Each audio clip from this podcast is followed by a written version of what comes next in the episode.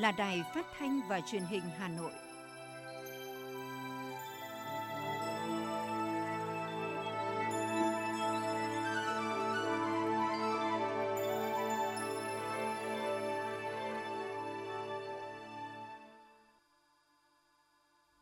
Kính chào quý vị và các bạn. Bây giờ là chương trình thời sự của Đài Phát thanh và Truyền hình Hà Nội, phát trực tiếp trên sóng phát thanh tần số FM 90 MHz. Trưa nay thứ tư ngày 13 tháng 4 năm 2022, chương trình có những nội dung chính sau đây. Lãnh đạo Đảng, Nhà nước Việt Nam gửi thư mừng nhân Tết Bun Pi May của Lào và Tết Chon Nam Thmei của Campuchia. Đoàn khảo sát của Ban chỉ đạo đề án Trung ương 6 làm việc với Ban Thường vụ Thành ủy Hà Nội về thực hiện nghị quyết Trung ương 5 khóa 10, tiếp tục đổi mới phương thức lãnh đạo của Đảng đối với hoạt động của hệ thống chính trị. Việt Nam chưa ghi nhận các biến thể BA4 và BA5 của Omicron. Giá vé máy bay nội địa tiếp tục tăng cao khi chỉ còn chưa đầy 3 tuần nữa là tới dịp nghỉ lễ 30 tháng 4, mùng 1 tháng 5. Hà Nội tích cực tổ chức trang trí tuyên truyền, cổ động trực quan chào đón sự kiện thể thao lớn nhất khu vực Đại hội thể thao Đông Nam Á lần thứ 31, SEA Games 31. Sáng nay, hơn 500.000 học sinh mầm non Hà Nội được gia đình đưa đến trường trong niềm hân hoan phấn khởi sau một năm tròn nghỉ ở nhà bởi dịch bệnh. Nữ bệnh nhân 47 tuổi ở Hà Nội suýt mù mắt sau khi tiêm filler nâng mũi. Phần tin thế giới có những sự kiện nổi bật. Xả súng kinh hoàng ở Mỹ khiến cho 23 người bị thương. Hộ chiếu vaccine đang trở thành một yêu cầu nhập cảnh đối với du khách khi mở cửa trở lại biên giới, thúc đẩy du lịch không cách ly hậu Covid-19. Sau đây là nội dung chi tiết sẽ có trong chương trình. Thưa quý vị và các bạn, nhân dịp Tết Bun Pimay của Lào và Tết Chochnam Thmay của Campuchia, Tổng Bí thư Ban chấp hành Trung ương Đảng Cộng sản Việt Nam Nguyễn Phú Trọng đã gửi thư và lãng hoa chúc mừng tới đồng chí Thong Lun Sĩ Xu Lít, Tổng Bí thư Ban chấp hành Trung ương Đảng Nhân dân Cách mạng Lào, Chủ tịch nước Cộng hòa Dân chủ Nhân dân Lào và đồng chí Hun Sen, Chủ tịch Đảng Nhân dân Campuchia, Thủ tướng Chính phủ Vương quốc Campuchia. Nội dung thư chúc mừng của Tổng Bí thư Nguyễn Phú Trọng gửi Tổng Bí thư Chủ tịch nước Lào Thong Lun Sĩ Xu Lít viết: Nhân dịp Tết cổ truyền của nhân dân Lào, Pun Pimay thay mặt Đảng, Nhà nước, nhân dân Việt Nam và nhân danh cá nhân, tôi xin gửi tới đồng chí Tổng Bí thư, Chủ tịch nước Lào Thonglun Sisolit và các đồng chí lãnh đạo Đảng, Nhà nước và nhân dân các dân tộc Lào những tình cảm đồng chí anh em thân thiết và lời chúc mừng năm mới mạnh khỏe, hạnh phúc, an khang thịnh vượng. Đảng, Nhà nước và nhân dân Việt Nam tin tưởng rằng dưới sự lãnh đạo của Đảng, nhân dân cách mạng Lào do đồng chí Thonglun Sisolit đứng đầu – nhân dân Lào anh em sẽ vượt qua mọi khó khăn thử thách, tiếp tục giành được nhiều thành tựu mới, to lớn hơn nữa trong công cuộc đổi mới, thực hiện thắng lợi nghị quyết đại hội lần thứ 11 của Đảng Nhân dân Cách mạng Lào và kế hoạch phát triển kinh tế xã hội 5 năm lần thứ 9, xây dựng thành công nước Lào hòa bình, độc lập, dân chủ, thống nhất và phồn vinh theo mục tiêu xã hội chủ nghĩa. Đảng, Nhà nước và nhân dân Việt Nam hết sức vui mừng – về mối quan hệ hữu nghị vĩ đại, tình đoàn kết đặc biệt và hợp tác toàn diện Việt Nam Lào ngày càng phát triển, đi vào chiều sâu, thiết thực và hiệu quả trên các lĩnh vực, góp phần tích cực vào công cuộc đổi mới, xây dựng và bảo vệ Tổ quốc ở mỗi nước. Đảng, nhân dân, Đảng, Nhà nước và nhân dân Việt Nam trân trọng ghi nhớ sự ủng hộ mạnh mẽ, sự giúp đỡ to lớn quý báu, trí tình, trí nghĩa và có hiệu quả mà Đảng, Nhà nước và nhân dân Lào anh em đã dành cho Đảng, Nhà nước và nhân dân Việt Nam trong suốt thời gian qua và sẽ làm hết sức mình cùng với Đảng, Nhà nước và nhân dân Lào giữ gìn bảo vệ và vun đắp cho mối quan hệ đoàn kết đặc biệt Việt Nam Lào ngày càng phát triển mang lại lợi ích cho nhân dân mỗi nước vì hòa bình, ổn định, hợp tác, phát triển ở khu vực và trên thế giới. Nội dung thư chúc mừng của Tổng Bí thư Nguyễn Phú Trọng gửi Chủ tịch Đảng Nhân dân Campuchia, Thủ tướng Chính phủ Vương quốc Campuchia Hun Sen viết: Nhân dịp Tết cổ truyền của nhân dân Campuchia Chon Nam Thmei, thay mặt Đảng, Nhà nước, nhân dân Việt Nam và nhân dân cá nhân, tôi xin gửi tới đồng chí Hun Sen và các đồng chí lãnh đạo Đảng Nhân dân Campuchia, Nhà nước và toàn thể nhân dân Campuchia những tình cảm đồng chí anh em thân thiết và những lời chúc mừng năm mới mạnh khỏe, hạnh phúc, an khang thịnh vượng – Đảng, Nhà nước và nhân dân Việt Nam đánh giá cao những thành tựu to lớn và quan trọng trên tất cả các lĩnh vực đối nội và đối ngoại mà Campuchia đã đạt được trong thời gian qua. Đặc biệt đã thành công trong việc ngăn chặn và kiểm soát dịch COVID-19 và đảm bảo thực hiện nhiệm vụ phát triển kinh tế xã hội trong bối cảnh mở của đất nước. Đảng, Nhà nước và nhân dân Việt Nam tin tưởng rằng dưới sự lãnh đạo đúng đắn và sáng suốt của Đảng Nhân dân Campuchia, sự chỉ đạo điều hành quyết liệt của chính phủ do đồng chí Hun Sen đứng đầu, nhân dân Campuchia sẽ tiếp tục giành được nhiều thành tựu mới to lớn hơn trong công cuộc xây dựng và phát triển đất nước, tổ chức thành công cuộc bầu cử Hội đồng xã phường năm 2022 và đảm nhiệm thành công vai trò Chủ tịch ASEAN năm 2022. Đảng, Nhà nước và nhân dân Việt Nam cũng hết sức vui mừng với mối quan hệ láng giềng tốt đẹp, hữu nghị truyền thống, hợp tác toàn diện, bền vững lâu dài giữa Việt Nam và Campuchia ngày càng phát triển đi vào chiều sâu, mang lại lợi ích thiết thực cho nhân dân hai nước, góp phần tích cực vào việc giữ vững hòa bình, ổn định, hợp tác và phát triển ở khu vực và trên thế giới. Nhân dịp này, Tổng Bí thư Nguyễn Phú Trọng đã gửi thiếp và lãng hoa chúc mừng tới Quốc vương Campuchia Norodom Sihamoni. Chủ tịch nước Nguyễn Xuân Phúc đã gửi thư, thiếp và lãng hoa chúc mừng tới Tổng Bí thư, Chủ tịch nước Cộng hòa Dân chủ Nhân dân Lào Thonglun Sisulit và Quốc vương Campuchia Norodom Sihamoni. Thủ tướng Chính phủ Phạm Minh Chính đã gửi thư thiếp và lãng hoa chúc mừng tới Thủ tướng Chính phủ nước Cộng hòa Dân chủ Nhân dân Lào Phan Khâm Vị Pha Văn và Thủ tướng Vương quốc Campuchia Samdech Techo Hun Sen. Chủ tịch Quốc hội Vương Đình Huệ đã gửi thư và lãng hoa chúc mừng tới Chủ tịch Quốc hội nước Cộng hòa Dân chủ Nhân dân Lào Sai Sổm Phon Phong, Phong Vi Hẳn, Chủ tịch Thượng viện Vương quốc Campuchia Sai Chung và Chủ tịch Quốc hội Vương quốc Campuchia Heng Som Rin. Đồng chí Võ Văn Thưởng, Ủy viên Bộ Chính trị, Thường trực Ban Bí thư đã gửi lãng hoa chúc mừng đồng chí Bun Thong Chit Mani, Ủy viên Bộ Chính trị, Thường trực Ban Bí thư Trung ương Đảng Nhân dân Cách mạng Lào, Phó Chủ tịch nước Cộng hòa Dân chủ Nhân dân Lào và đồng chí Say Chum, Phó Chủ tịch Đảng Nhân dân Campuchia, trưởng Ban Thường trực Ban Thường vụ Trung ương Đảng Nhân dân Campuchia, Chủ tịch Thượng viện Vương quốc Campuchia. Cùng ngày, đồng chí Lê Hoài Trung, Ủy viên Trung ương Đảng, trưởng Ban Đối ngoại Trung đã gửi thư chúc mừng tới đồng chí Thong Sạ Văn Phôn Vi Hàn, Ủy viên Trung ương Đảng, trưởng Ban Đối ngoại Trung ương Đảng Nhân dân Cách mạng Lào. Đồng chí Bùi Thanh Sơn, Ủy viên Trung ương Đảng, Bộ trưởng Bộ Ngoại giao đã gửi thư chúc mừng tới đồng chí Sạ Lầm Say Côm Mạ Xít, Ủy viên Bộ Chính trị, Bộ trưởng Bộ Ngoại giao nước Cộng hòa Dân chủ Nhân dân Lào và Phó Thủ tướng, Bộ trưởng Bộ Ngoại giao và Hợp tác Quốc tế Vương quốc Campuchia Pờ Rạ Sộ Khôn.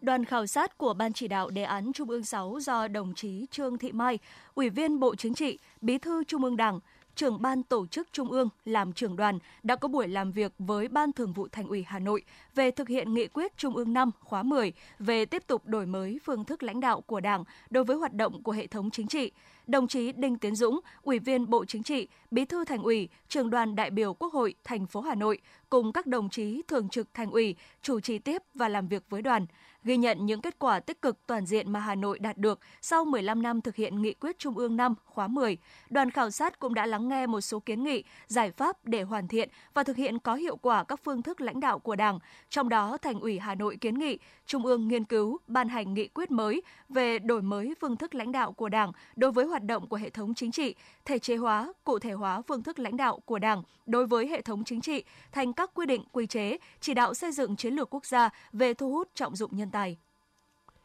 Phát biểu tại buổi làm việc, Bí thư Thành ủy Đinh Tiến Dũng nhấn mạnh, ngay từ đầu nhiệm kỳ 2020-2025, trong bối cảnh rất khó khăn do đại dịch COVID-19, Thành ủy, Ban Thường vụ Thành ủy đã tập trung đổi mới phương thức lãnh đạo nhằm phát huy sức mạnh tổng hợp của cả hệ thống chính trị và nhân dân trong thực hiện các nhiệm vụ chính trị.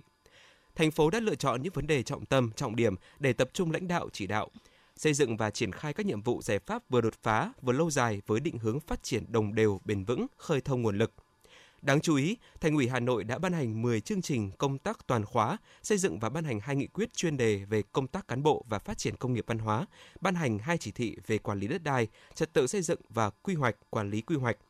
Các chương trình chỉ thị nghị quyết được ban hành đều nhận được sự đồng tình, hưởng ứng, đánh giá cao của cán bộ, đảng viên và nhân dân. Phát biểu chỉ đạo, trưởng ban tổ chức Trung ương Trương Thị Mai đánh giá Thành ủy Hà Nội đã có nhiều cách làm hay, sáng tạo trong đổi mới phương thức lãnh đạo của Đảng đối với hệ thống chính trị. Nhờ đó, thành phố có sự phát triển vượt bậc, đời sống người dân được nâng cao. Đồng chí trưởng đoàn khảo sát đề nghị Đảng bộ thành phố tiếp tục nghiên cứu mô hình đổi mới phương thức lãnh đạo của Đảng phù hợp với thực tiễn thủ đô, không ngừng phát huy những kinh nghiệm và kết quả đạt được để đảm bảo vai trò lãnh đạo toàn diện của Đảng, qua đó thiết thực đưa các chủ trương đường lối của Đảng đi vào cuộc sống, củng cố niềm tin và sự đồng thuận của nhân dân đối với Đảng, tạo điều kiện để Hà Nội ngày càng phát triển vươn lên mạnh mẽ. Ngay sau khi Tổ chức Y tế Thế giới thông báo theo dõi một số ca nhiễm hai biến thể phụ mới của Omicron là BA4 và BA5, Cục Y tế Dự phòng cho biết Việt Nam chưa ghi nhận biến thể này. Tại Việt Nam, trong các báo cáo giải trình tự gen virus gây COVID-19 gần đây, có đến 98% số ca nhiễm chủng BA2, còn lại là Delta, BA1, BA2.1, BA2.2. Ngoài ra chưa ghi nhận các biến thể khác. Theo đánh giá của Cục Y tế Dự phòng, BA2 là biến thể có tốc độ lây nhanh nhất, nhanh hơn Omicron thông thường khoảng 10%. Các chủng khác qua theo dõi thông tin trên thế giới chưa có sự khác biệt nhiều. Theo đánh giá chung tại Việt Nam, hiện đã có xu hướng giảm rõ rệt về số ca mắc COVID-19 mới, số tử vong, số nhập viện và chuyển nặng. Bộ Nông nghiệp và Phát triển Nông thôn cho biết, khối lượng gạo xuất khẩu 3 tháng đầu năm nay đạt 1,48 triệu tấn, tương đương với 715 triệu đô la Mỹ, tăng 24% về khối lượng và tăng 10,5% về giá trị so với cùng kỳ năm 2021. Đáng chú ý trên thị trường thế giới, giá gạo xuất khẩu của Việt Nam đã tăng lên mức cao nhất 3 năm tháng qua do nhu cầu ổn định và chi phí vận chuyển tăng cao. Cụ thể, gạo 5% tấm của Việt Nam được chào bán ở mức 415 đến 420 đô la Mỹ một tấn, tăng 20 đô la Mỹ so với đầu tháng trước. Khảo sát tại hệ thống siêu thị điện máy trên địa bàn Hà Nội cho thấy, từ đầu tháng 4 đến nay, thị trường bán lẻ laptop tại Hà Nội hiện không còn khăn hàng, tăng giá như trước mà đang ổn định hơn. Nhiều mẫu laptop đang được các siêu thị điện máy giảm giá đáng kể. Lý giải nguyên nhân khiến sản phẩm laptop đột ngột giảm giá, đại diện các siêu thị điện máy có chung ý kiến, hiện nguồn cung mặt hàng này khá dồi dào, cơ bản được giải quyết được nhu cầu mua sắm của người tiêu dùng, sức mua không tăng nóng như trước.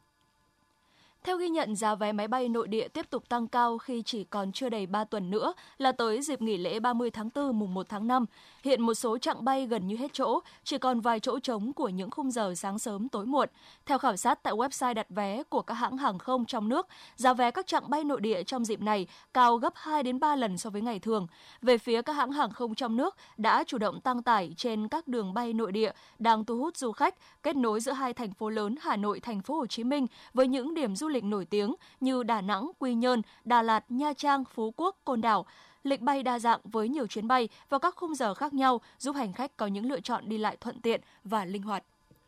Công ty cổ phần vận tải đường sắt Hà Nội sẽ tổ chức chạy lại tàu khách Hà Nội Lào Cai dịp lễ 30 tháng 4 và mùng 1 tháng 5 để phục vụ du khách đi du lịch Sapa.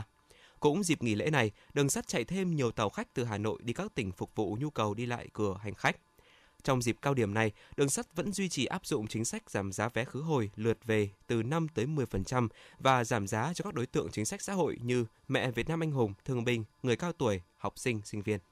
Thành phố Hà Nội sẽ hướng tới xây dựng thêm nhiều bến xe mới tại các vùng cửa ngõ thủ đô trong thời gian tới – đây là một trong những nội dung được đề cập trong quyết định về quy hoạch bến xe, bãi đỗ xe, trung tâm tiếp vận và trạm dừng nghỉ trên địa bàn thành phố Hà Nội đến năm 2030, tầm nhìn đến năm 2050 vừa được Chủ tịch Ủy ban nhân dân thành phố Hà Nội Chu Ngọc Anh phê duyệt. Theo đó, phạm vi quy hoạch là toàn bộ địa giới hành chính thành phố Hà Nội có xem xét sự tác động ảnh hưởng luồng tuyến từ các khu vực lân cận có liên quan trong vùng thủ đô, khu vực nghiên cứu chính tại đô thị trung tâm từ vành đai 4 trở vào. Thống kê của Bảo hiểm xã hội Việt Nam cho thấy, chỉ trong 3 tháng đầu năm nay đã có gần 209.000 người rút bảo hiểm xã hội một lần. Nguyên nhân chính là do ảnh hưởng của dịch COVID-19 khiến người lao động cần tiền trang trải trước mắt. Bên cạnh đó là do họ chưa hiểu đúng chính sách bảo hiểm xã hội. Theo tính toán, với tuổi thọ trung bình 76 tuổi, một lao động nữ từ lúc nghỉ hưu đến lúc mất, nếu nhận quyền lợi hưu trí từ quỹ bảo hiểm xã hội sẽ được tổng cộng khoảng 589 triệu đồng – nhưng nếu nhận bảo hiểm xã hội một lần thì chỉ được thanh toán khoảng 134 triệu đồng, thiệt thòi 455 triệu. Đây trở thành vấn đề dân sinh cấp thiết đối với không chỉ ngành bảo hiểm xã hội, bởi chế độ hưu trí là trụ cột của hệ thống an sinh xã hội ở bất kỳ quốc gia nào. Hiện khoảng tiền để hưởng lương hưu lại được người dân ồ ạt rút một lần tiêu xài trước mắt, vài chục năm sau gánh nặng an sinh sẽ rất nặng nề. Thưa quý vị và các bạn, biểu thuế lũy tiến quá dày, mức giảm trừ gia cảnh dù tăng thế nhưng vẫn chậm so với diễn biến của giá cả thực tế. Đây là những bất cập được các chuyên gia chỉ ra trong thực hiện thuế thu nhập cá nhân. Trong bối cảnh giá cả leo thang như hiện nay, cần xem xét sớm điều chỉnh sắc thuế này để chính sách vừa đảm bảo hiệu quả, vừa là động lực cho phục hồi phát triển kinh tế. Là nhân viên kế toán, thu nhập hàng tháng, Nguyễn Thị Yến, Nguyễn Trãi, Hà Nội vẫn phải co kéo mà đôi lúc vẫn thiếu trước hụt sau, mức giảm trừ cho người phụ thuộc ở mức 4,4 triệu đồng một tháng theo chị là không còn phù hợp nữa. Chị Nguyễn Thị Yến phân tích. Một bạn bây giờ ấy, nó tương đối là khoảng độ dao động khoảng 5 triệu rồi. Đấy là cái phí là tối thiểu nhất ạ. Đấy. thì cho nên là với cái mức giảm trừ cảnh hiện tại có 4 triệu tư như vậy thì nó rất là gây áp lực cho người lao động ạ vì họ đi làm cũng thì cũng không không không cao mà đã phải đóng thuế và cái tiền thuế gia cảnh nó cũng cũng cũng tương đối thấp ấy dưới góc độ là đơn vị tư vấn thuế, bà Lương Thị Thu, Tổng Giám đốc Công ty Cổ phần Dịch vụ Đại lý Thuế và Tư vấn Đào tạo Tâm Việt cho rằng, không chỉ mức giảm trừ gia cảnh không còn phù hợp, mà với 7 mức thuế như hiện nay là quá nhiều, nên giảm số bậc tính thuế để tạo thêm động lực phấn đấu cho người lao động.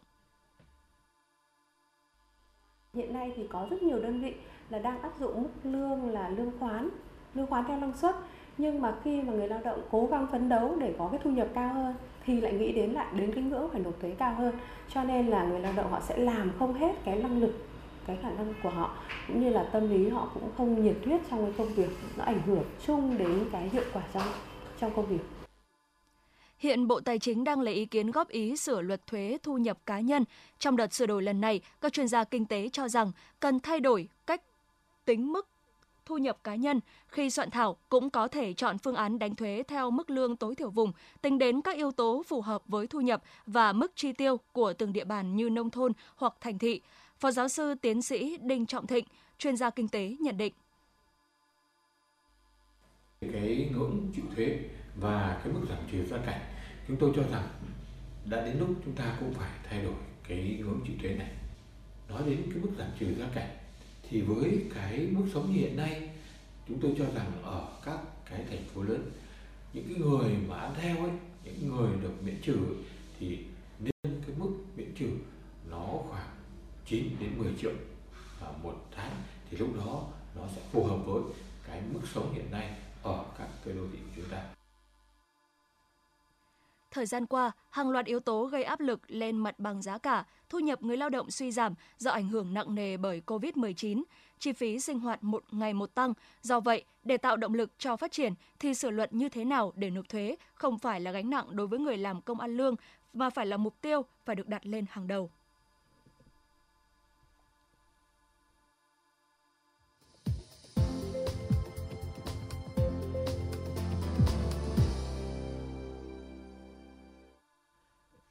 Thưa quý vị và các bạn, sáng nay 13 tháng 4, hơn 500.000 trẻ mầm non trên địa bàn thành phố Hà Nội đã đi học trực tiếp trở lại sau gần một năm nghỉ học tại nhà do ảnh hưởng của dịch COVID-19. Đây là cấp học cuối cùng trong hệ thống giáo dục của Hà Nội trở lại trường trong điều kiện bình thường mới. Chính vì vậy, giả soát kỹ, chuẩn bị tỉ mỉ để tổ chức chăm sóc trẻ, bảo đảm an toàn phòng chống dịch, hạn chế tối đa tai nạn thương tích là quyết tâm của toàn ngành.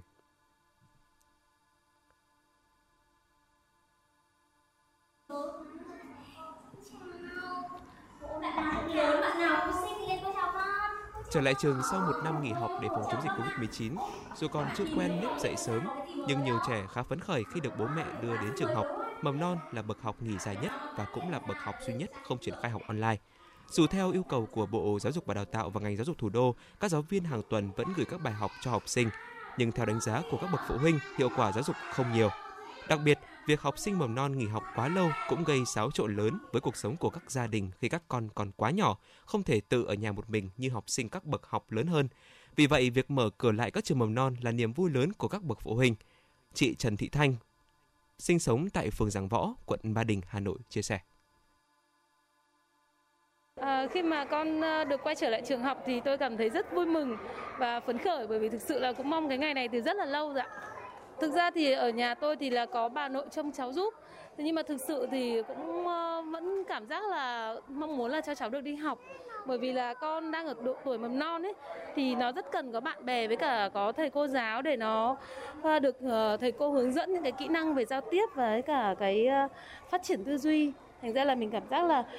ở nhà thì con không không được như là đến lớp sau khi nhận được thông tin của Ủy ban nhân dân thành phố Hà Nội quyết định về việc cho trẻ mầm non quay trở lại trường học, các nhà trường đã khẩn trương giả soát cơ sở vật chất, vệ sinh đồ dùng, thiết bị dạy học để đón trẻ trở lại. Mặc dù trong những ngày nghỉ cuối tuần và nghỉ lễ dỗ tổ Hùng Vương, nhiều trường mầm non đã thực hiện tổng vệ sinh lớp học và hành lang, lau sạch các giáo cụ bằng chloramin B, phun thử khuẩn toàn bộ trường học, chuẩn bị trang bị đầy đủ thiết bị, vật tư y tế phòng chống dịch, sẵn sàng đón học sinh.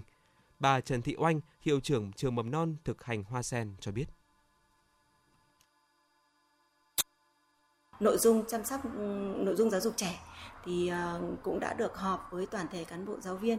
được họp với tổ trưởng và đặc biệt là ban giám hiệu nhà trường cũng có những chỉ đạo sát sao ờ, đối với các tổ nhóm để xây dựng kế hoạch chuyên môn phù hợp ờ, và hấp dẫn trẻ đặc biệt ưu tiên những nội dung cần thiết đối với trẻ mẫu giáo lớn để các con sẵn sàng bước vào lớp 1. Khác với cấp học khác, trẻ mầm non lứa tuổi còn nhỏ, sức đề kháng yếu nên công tác chuẩn bị đón trẻ cũng được các trường mầm non chuẩn bị cẩn trọng hơn. Trên các cơ sở tự nguyện, đồng thuận của cha mẹ học sinh, các trường đều tổ chức hoạt động bán chú, dạy học hai buổi một ngày – Bà Vũ Hải Bình, hiệu trưởng trường mầm non Sakura Montessori Cầu Giấy Hà Nội cho biết, cùng với chuẩn bị về cơ sở vật chất, phương án tổ chức ăn bán chú cho trẻ cũng được trường điều chỉnh phù hợp với công tác phòng chống dịch. Với quy trình bếp ăn thì chúng tôi sẽ giám sát và giả soát hàng ngày để đảm bảo cái quy trình bếp ăn một chiều cũng như là khi mà trong cái giai đoạn dịch như thế này thì chúng tôi sẽ không cho các cái nhân viên nhà bếp đến tận lớp để đưa đồ ăn mà chúng tôi sẽ có những cái khu vực tập kết đồ ăn để giáo viên sẽ di chuyển đến để lấy cho các con và hạn chế cái việc là người đi vào trong lớp của các con. Cùng với chuẩn bị về cơ sở vật chất, các nhà trường cũng xây dựng chương trình giáo dục phù hợp cho trẻ trong những ngày đầu đón trẻ tới trường – bởi sau hơn một năm nghỉ học, các bé mầm non đã quên ít nhiều nề nếp giờ giấc ăn ngủ. Cô giáo Vũ Thị Kiều Trang, giáo viên trường mầm non thực hành Hoa Sen thông tin. Tất nhiên rồi tôi rất là vui khi mà sau một năm tôi được quay ờ, trở lại trường, được quay lại với những cái hoạt động mà tôi ờ, thực sự rất là yêu thích và tôi mong muốn được làm cho trẻ.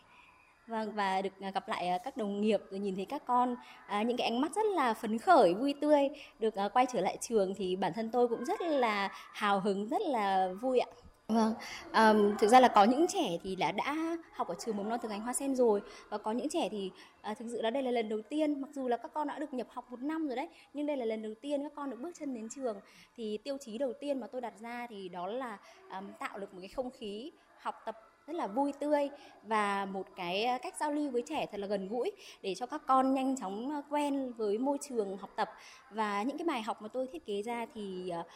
một cái tiêu chí đầu tiên đấy là um, rất là kiến thức mang lại thì rất là nhẹ nhàng thôi nhưng mà được uh, tổ chức dưới các cái hình thức trò chơi để kích thích được cái sự hưng phấn hào hứng. Trên tinh thần tự nguyện và đồng thuận của phụ huynh, tỷ lệ đăng ký cho trẻ mầm non trở lại trường từ ngày 13 tháng 4 tại các quận huyện thị xã đều đạt từ 80% trở lên. Các nhà trường, nhóm lớp đã giả soát hoàn thiện các điều kiện để đón trẻ trở lại trường. Nhấn mạnh yêu cầu tuyệt đối không chủ quan, lơ là, dù tình hình dịch bệnh đã cơ bản được kiểm soát, Giám đốc Sở Giáo dục và Đào tạo Hà Nội Trần Thế Cương yêu cầu các đơn vị nhà trường luôn sẵn sàng phương án đón trẻ bảo đảm an toàn về mọi mặt, trong đó có an toàn phòng chống dịch và phòng chống tai nạn thương tích, bảo đảm vệ sinh an toàn thực phẩm khi tổ chức hoạt động bán trú. Để giải quyết cơ bản tình trạng thiếu giáo viên nhân viên, Sở Giáo dục và Đào tạo Hà Nội sẽ báo cáo Ủy ban nhân dân thành phố có phương án thi tuyển viên chức để bảo đảm đáp ứng nhu cầu nhiệm vụ của ngành. Mời quý vị và các bạn nghe tiếp phần tin. Theo thông tin từ Sở Văn hóa và Thể thao Hà Nội, thành phố Hà Nội đang tích cực tổ chức trang trí tuyên truyền, cổ động trực quan chào đón sự kiện thể thao lớn nhất khu vực, Đại hội Thể thao Đông Nam Á lần thứ 31, SEA Games 31. Theo đó, thành phố đang tiến hành lắp dựng 6 cụm pano cố định khu vực nội thành và vùng ven cửa ngõ. Thành phố cũng trang trí lắp dựng các cụm pano hai mặt, ba mặt, bốn mặt tại giải phân cách và các trục đường tuyến phố, khu vực trung tâm của thành phố. Trên các trục đường tuyến phố chính, khu vực trung tâm thành phố, thành phố sẽ căng treo 2.000 băng rôn dọc bằng nguồn ngân sách và huy động nguồn lực xã hội hóa để mở rộng phạm vi căng treo. Theo Giám đốc Sở Văn hóa và Thể thao Hà Nội Đỗ Đình Hồng, công tác trang trí tuyên truyền cổ động trực quan, đảm bảo trang trọng hiệu quả, tạo không khí tưng bừng của sự kiện, thể hiện lòng mến khách của nước chủ nhà, đáp ứng yêu cầu và tầm cỡ khu vực Đông Nam Á khởi động lại các hoạt động du lịch với chủ đề Ba vì trải nghiệm xanh an toàn, đảm bảo thích ứng an toàn và kiểm soát dịch bệnh. Ngày 16 tháng 4 năm 2022, huyện Ba Vì sẽ tổ chức khai trương du lịch năm 2022 tại khu du lịch Ao Vua. Năm nay, ngoài các sản phẩm đã có như lưu trú nghỉ dưỡng, du lịch sinh thái ẩm thực, huyện Ba Vì sẽ đưa ra các sản phẩm mới độc đáo phù hợp xu thế hiện nay như tắm thảo dược, trong đó có tắm thuốc dân tộc Giao Ba Vì và chăm sóc sức khỏe bằng thảo dược tại Ao Vua, khai mạc chợ phiên mường Giao Ba Vì ngày 9 tháng 4 tại khu du lịch Bản Cốc, xã Minh Quang và duy trì thứ bảy chủ nhật hàng tuần và nhiều sản phẩm sinh thái nghỉ dưỡng, trải nghiệm sinh thái và nông nghiệp hấp dẫn khác, hứa hẹn sẽ mang lại cho du khách nhiều trải nghiệm thú vị.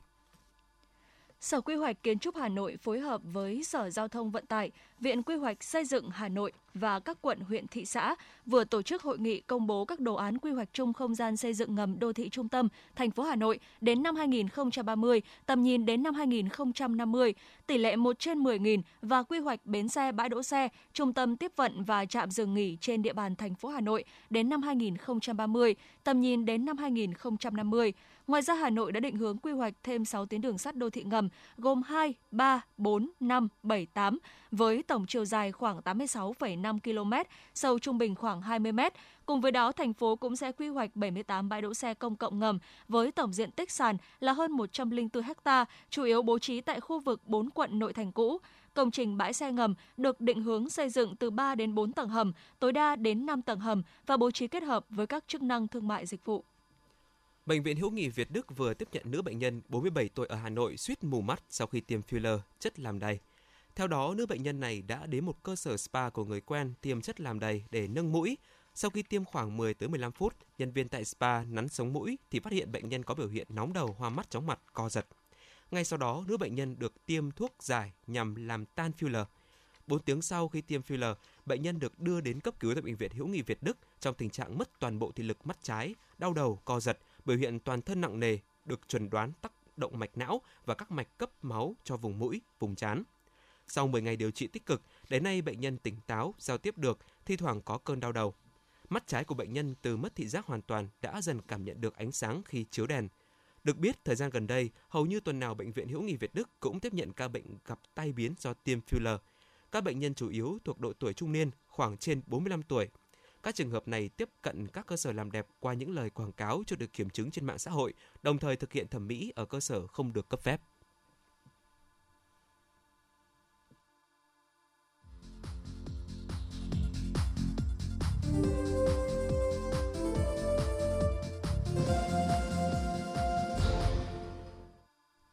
Sẽ được chuyển sang phần tin thế giới. Sri Lanka không trả được nợ nước ngoài trong bối cảnh quốc đảo này vật lộn với cuộc khủng hoảng kinh tế tồi tệ nhất trong lịch sử và các cuộc biểu tình lan rộng đòi chính phủ từ chức. Tình trạng thiếu lương thực và nhiên liệu trầm trọng cùng với việc cắt điện hàng ngày kéo dài đã gây ra nhiều khó khăn cho 22 triệu người tại đất nước này trong thời kỳ suy thoái nghiêm trọng, nhất kể từ khi Sri Lanka giành được độc lập vào năm 1948. Sự giận dữ của người dân Sri Lanka đã bùng phát trong những tuần gần đây khi đám đông cố gắng xông vào nhà của các nhà lãnh đạo chính phủ và lực lượng an ninh phải giải tán đám đông biểu tình bằng hơi cay và đạn cao su. Bộ Tài chính Sri Lanka cho biết nước này đã không trả được tất cả các nghĩa vụ đối ngoại, bao gồm cả những khoản vay từ các chính phủ nước ngoài trước khi nhận được một gói cứu trợ của Quỹ tiền tệ quốc tế. Ủy ban châu Âu EC đang xúc tiến thành lập một trung tâm hỗ trợ nhân đạo ở Moldova để giúp đỡ người tị nạn Ukraine. Moldova cũng nhận được sự hỗ trợ từ Na Uy và 18 quốc gia thành viên EU thông qua cơ chế bảo vệ dân sự châu Âu, vốn cho phép một quốc gia ngoài EU khi đối mặt với tình huống khẩn cấp có thể nhận được sự giúp đỡ của các quốc gia thành viên EU. Biên phòng Ukraine cho biết hơn 870.000 sơ tán ra nước ngoài kể từ khi xung đột Nga và Ukraine nổ ra đã trở về nước. Trong số này, ngày càng có nhiều phụ nữ và trẻ em hơn. Sự chuyển biến này diễn ra sau khi các lực lượng Nga rút quân khỏi ngoại ô thủ đô Kiev cuối tháng trước. Đây được đánh giá là cuộc khủng hoảng người tị nạn gia tăng nhanh nhất ở châu Âu kể từ chiến tranh thế giới thứ hai. Thiệt hại kinh tế trực tiếp của Ukraine do hệ thống cơ sở hạ tầng quân sự và dân sự bị phá hủy từ khi bắt đầu chiến dịch quân sự đặc biệt của Nga đã lên tới 80,4 tỷ đô la Mỹ. So với tuần trước, con số thiệt hại đã tăng thêm hơn 12 tỷ đô la Mỹ. Trong khi đó, dự báo kinh tế Nga cũng sẽ suy giảm hơn 10% trong năm nay, mức giảm mạnh nhất kể từ năm 1994. Theo một nghiên cứu mới, nhiều người tại Anh đang lo lắng về tình trạng khó khăn tài chính của họ hơn là về việc bị nhiễm COVID-19. Cụ thể, gần 4 trên 10 người được hỏi, tức 38% lo lắng về tài chính của họ, tăng từ mức 32 vào tháng 1 và là tỷ lệ cao nhất kể từ khi đại dịch COVID-19 bắt đầu xảy ra tại Anh.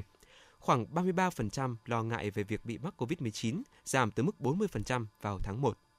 Các nhà nghiên cứu cũng phát hiện ra rằng chỉ 56% số người được hỏi cảm thấy kiểm soát được tài chính của họ vào tháng 3 so với 63% trong tháng 10, trong khi những người trong độ tuổi lao động có nguy cơ lo lắng về tài chính cao gấp đôi so với những người lớn tuổi. Khoảng 49% cho biết họ cảm thấy kiểm soát được sức khỏe tâm thần của mình so với 54% cách đây 6 tháng, với số người báo cáo các triệu chứng lo âu và trầm cảm ở mức cao nhất trong 11 tháng qua. Hộ chiếu vaccine đang trở thành một yêu cầu nhập cảnh đối với du khách khi mở cửa trở lại biên giới, thúc đẩy du lịch không cách ly hậu Covid-19. Hồng Kông, Trung Quốc đã triển khai hộ chiếu vaccine, yêu cầu những người từ 12 tuổi trở lên phải tiêm ít nhất một mũi vaccine ngừa COVID-19. Người dân sẽ phải xuất trình chứng nhận tiêm chủng để vào các địa điểm bao gồm siêu thị, trung tâm thương mại và nhà hàng.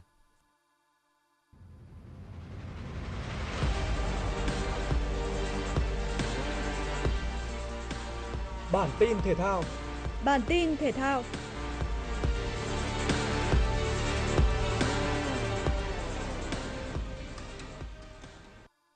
Chiều qua, đội tuyển nữ Việt Nam đã có trận giao hữu thứ hai với đội tuyển nữ Hàn Quốc trong chuyến tập huấn trước SEA Games 31. Sau khi đã thắng Việt Nam 3-0 hôm 9 tháng 4, huấn viên Colin Bell đã bố trí nhiều cầu thủ trong đội hình dự bị ra sân. Hàn Quốc có bàn mở tỷ số trước nhưng sau đó, Thái Thị Thảo, Huỳnh Như và Hải Yến đã ghi liên tiếp 3 bàn để giúp đội tuyển nữ Việt Nam dẫn lại 3-1. Trong những phút cuối cùng, đội chủ nhà dồn lên tìm kiếm bàn gỡ nhưng chỉ có một lần thành công. Trận đấu kết thúc với chiến thắng 3-2 cho đội tuyển nữ Việt Nam. Sau đây, thầy trò viên Mai Đức Trung sẽ còn 3 đến 4 trận giao hữu nữa trên đất Hàn Quốc với các câu lạc bộ đang thi đấu ở giải bóng đá nữ Hàn Quốc trước khi trở về Việt Nam chuẩn bị tranh tài ở SEA Games 31. Lượt trận cuối cùng giải bóng đá nữ vô địch U19 quốc gia 2022 đã diễn ra trên sân nhân tạo Trung tâm Đào tạo bóng đá trẻ Việt Nam. Trận đấu tâm điểm là cuộc đối đầu giữa Thành phố Hồ Chí Minh và Phong Phú Hà Nam. Kịch tính của trận đấu chỉ thực sự diễn ra khi Nguyễn Thị Diễm Huỳnh mở tỷ số trận đấu cho Thành phố Hồ Chí Minh ở phút 41. Nỗ lực của cô trò huấn viên Khánh Thu sớm được đền đáp khi Vũ Thị Hoa dứt điểm quân bình tỷ số một đều ở phút 51. Vẫn là tuyển thủ U18 Việt Nam với bàn thắng thứ hai, sau đó 13 phút để nâng tỷ số lên 2-1. Tạ Thị Thúy ấn định kết quả thắng lợi 3-1 cho Phong Phú Hà Nam với cú đá phạt đền chuẩn xác ở phút 85. Theo Trung tâm Dự báo Khí tượng Thủy văn Quốc gia, hôm nay nhiệt độ tăng nhẹ ở các tỉnh, thành phố miền Bắc và Bắc Trung Bộ. Trưa chiều trời nắng, nhưng đêm có mưa rào và rông vài nơi. Khu vực Trung Bộ và Tây Nguyên, Nam Bộ có mưa rông vào chiều tối. Thời tiết thủ đô Hà Nội nhiều mây, trưa chiều trời nắng, đêm có mưa vài nơi. Gió Đông Nam cấp 2, cấp 3, nhiệt độ thấp nhất từ 23 đến 25 độ, nhiệt độ cao nhất từ 28 đến 30 độ. Quý vị và các bạn vừa nghe chương trình thời sự của Đài Phát thanh và Truyền hình Hà Nội, chỉ đạo nội dung nhà báo Nguyễn Kim Khiêm, chỉ đạo sản xuất Nguyễn Tiến Dũng, Chương trình do biên tập viên Trà My Thùy Chi, phát thanh viên Thu Minh Hoàng Nam cùng kỹ thuật viên Viết Linh thực hiện. Xin chào và hẹn gặp lại trong chương trình thời sự 19 giờ tối nay.